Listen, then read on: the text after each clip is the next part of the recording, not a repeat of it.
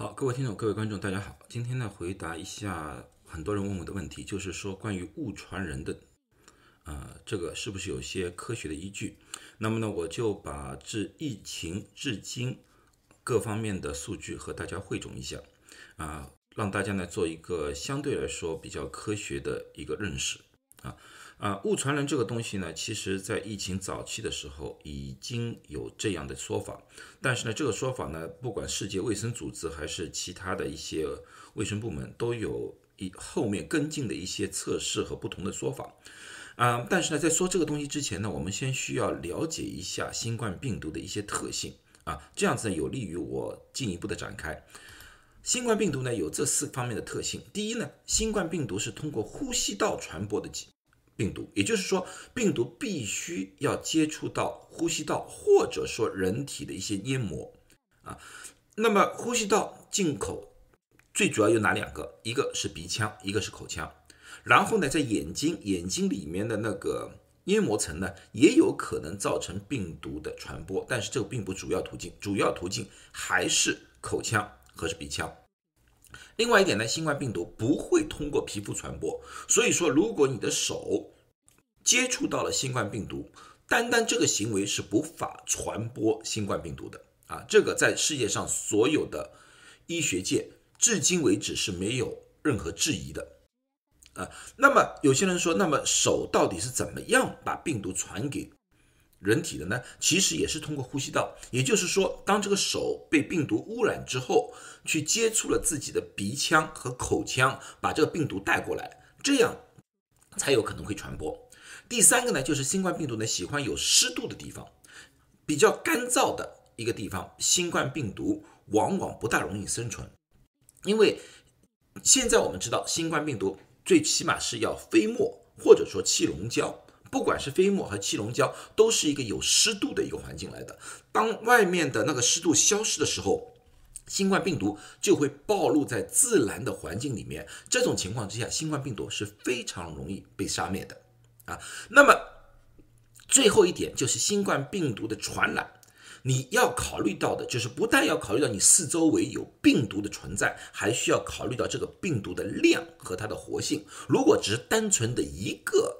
新冠病毒细胞的话，你根本就无法对人体造成非常大的影响，因为你自己的免疫功能完全可以把它消灭。只有当这个病毒进入到口腔、鼻腔，达到一定的量或者一定的深度，到了肺部内部的话，那么才有很大的可能性造成被感染啊。另外，你接触到病毒还是需要一些活性的。如果说你接触到的病毒，只是病毒的一些没有活性的残留的尸体的话，你也同样不会被感染。好，这四个基本的东西我们先要认定一下。那么我们再看看我后面所说的误传人的这个情况。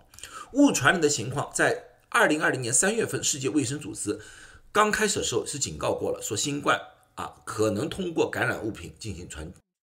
那么当时呢，也有很多研究社做了各方面的研究。然后呢，在各种表面啊，他们测试了啊，这个病毒可以多长时间可以被测试到啊？有一个有个几个小时，有个几天都有啊。但是他们测试手法都是核酸测试，核酸测试的问题就是他们可能测试到的并不是一个活的病毒，而是病毒的残留物。虽然说核酸测试显了阳性，并不代表这个测试出来的是有传染性的。所以后期的测试侧重于病毒的。已经有存活在那边，是有复制能力的病毒。病毒有了这个复制能力，也就是会感染啊。其中一个比较著名的一个测试，它测试了分成两个东西，一种呢，它叫是多孔物质。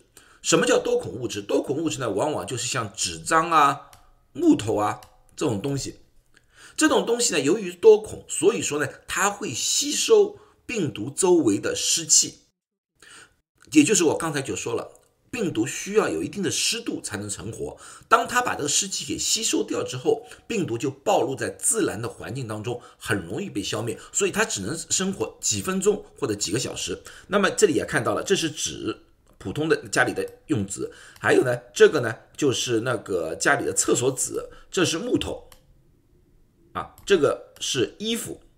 这些都是多孔的一些物质来的。那么你们看一看，它们生它们能生存的时间基本上都是三十分钟，像纸张三十分钟，然后木头啊、衣服啊，基本上一天最多了，然后接下去都没有发现有活性的啊病毒了，在那个在那个表面了。这是多孔物质，那么有一些无孔物质，无孔物质，比如像塑料和不锈钢啊，这里它用的是玻璃啊，呃，那个一种一种有蜡的一种纸，一种呢就是那个不锈钢，一种是塑料啊，这几样东西你们看到它存活的时间就会很长，你这个像有木头是两。呃，两天，像那个不锈钢可以达到四天，和塑料都可以达到四天，因为它是无孔的，所以它表面的水汽不会被吸收走，所以它还是能生活在一个相对来说比较湿润的一个环境当中，它存活的时间就比较长。另外呢，还有个东西呢，他们测试的呢就是口罩，口罩发现口罩生活的时间最长，七天。那么有人说口罩不是说布做的吗？或者纸做的吗？为什么会生产这么长时间？因为口罩直接接触了人的嘴巴，当人呼吸的时候有水汽出来，所以它处于一种比较高度的有湿度的环境当中。所以说口罩相对来说最容易被粘附新冠病毒。那么也提示了我们啊，你们大家在清洗各个表面同时，也要注意在取口罩下来洗手。啊，要不然的话，你可能把这个病毒在无意当中传染给了自己。那么这里面又出现一个问题，就是无孔物质。无孔物质，我们知道，现在我们穿的那个防护服，防护服是尼龙做的，外面有一个呃塑料涂膜。那么对我们来说的话，这也就是无孔物质。也就是说，防护服是一个非常大的一个传染源。从这个方面的角角度来说的话，那么。在医院里面，我们也穿防护服，我们只是进入到患者病房里面穿防护服，出来我们就把防护服要脱了。但是现在在国内，很多人把那个防护服当做一种制服一样，到处穿着走。那么在我看来，它不但对于四周的人有很大的危害，对他自己也是一个非常非常大的危害。那么有有些人问我，那么你们该怎么办？我不穿防护服，我出去不是很危险吗？其实你穿一件比较旧的衣服，其实更好，因为你看看看衣服。在表面，它存活的时间只有一天时间，一天时间啊，而且它上面有那个吸附的能力，那些飞沫啊都给吸附在上面了。如果到了家里的话，把那些衣服全部脱到放在洗衣机里面，哪怕就是一盆肥皂水泡着，都可以把这个病毒有效的杀灭啊，而不需要用什么酒精什么过分的东西。那么在这种情况之下的，我想保护作用远远大过。所谓的防护服，防护服我感觉上不但没有效果，而且是一个非常麻烦的一件事情啊！这个完全不符合医学，也不符合医院的标准操作。那么，按照我这种说法的话，那么世界卫生组织他们是怎么样说的？世界卫生组织十月二十号的时候，已经二零二零年啊，已经更办了指南，他们说了，就是说。基本上来说的话，他们认为物传人有这个可能性啊，有可能简单，所以消毒是有必要的。但是呢，他们觉得呢，就是说这个并不是一个主要的一个原因。这个呢，和 CDC 美国的 CDC 呃疾病防治中心是一样的，他们认为也是有可能通过接触表面传播的。但是他们说这个可能性并不是个主要途径，而且风险认为比较低的。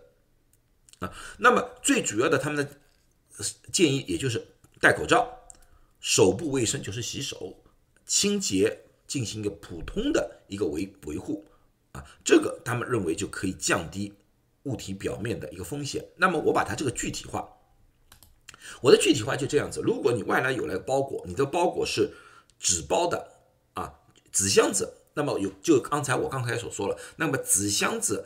它是多孔的一个物质来的，病毒在上面存活的时间并不是很长，除非那个送递员他被感染了，然后在对对着这个上面咳嗽啊，那么这上面可能会有比较多的一个病毒，所以你要接触物品的时候，你如果要小心一点，就戴个口罩。如果对方给你的是用塑料袋装的，那么这个风险相对来说会高一点，因为在塑料袋上面它存活的时间比较长。同样的，戴着口罩，那么有没有必要戴手套呢？我认为没有什么必要，因为最主要的，你拿接受完这些物品之后，你第一件事你要帮它消毒。啊，消毒的方法，如果是外面是纸张的，那么你用酒精喷洒一下，擦一擦。啊，如果是像塑料一样的东西，那么你用肥皂加水，肥皂擦一下也可以消灭表面的病毒了。如果说是里面的包装的很好的东西，呃，比如说你收到了一件一个玩具，你包装的很好，那么我相信这个玩具保证是在一个相对封闭的环境里面。保存了很长时间了，那么在这种情况之下，里面有活性病毒的可能性几乎几乎为零。那么我觉得这种东西就不需要太过于小心的进行消消毒了啊。那么你当外面这些东西擦完之后，你的手有可能被污染，那么怎么办？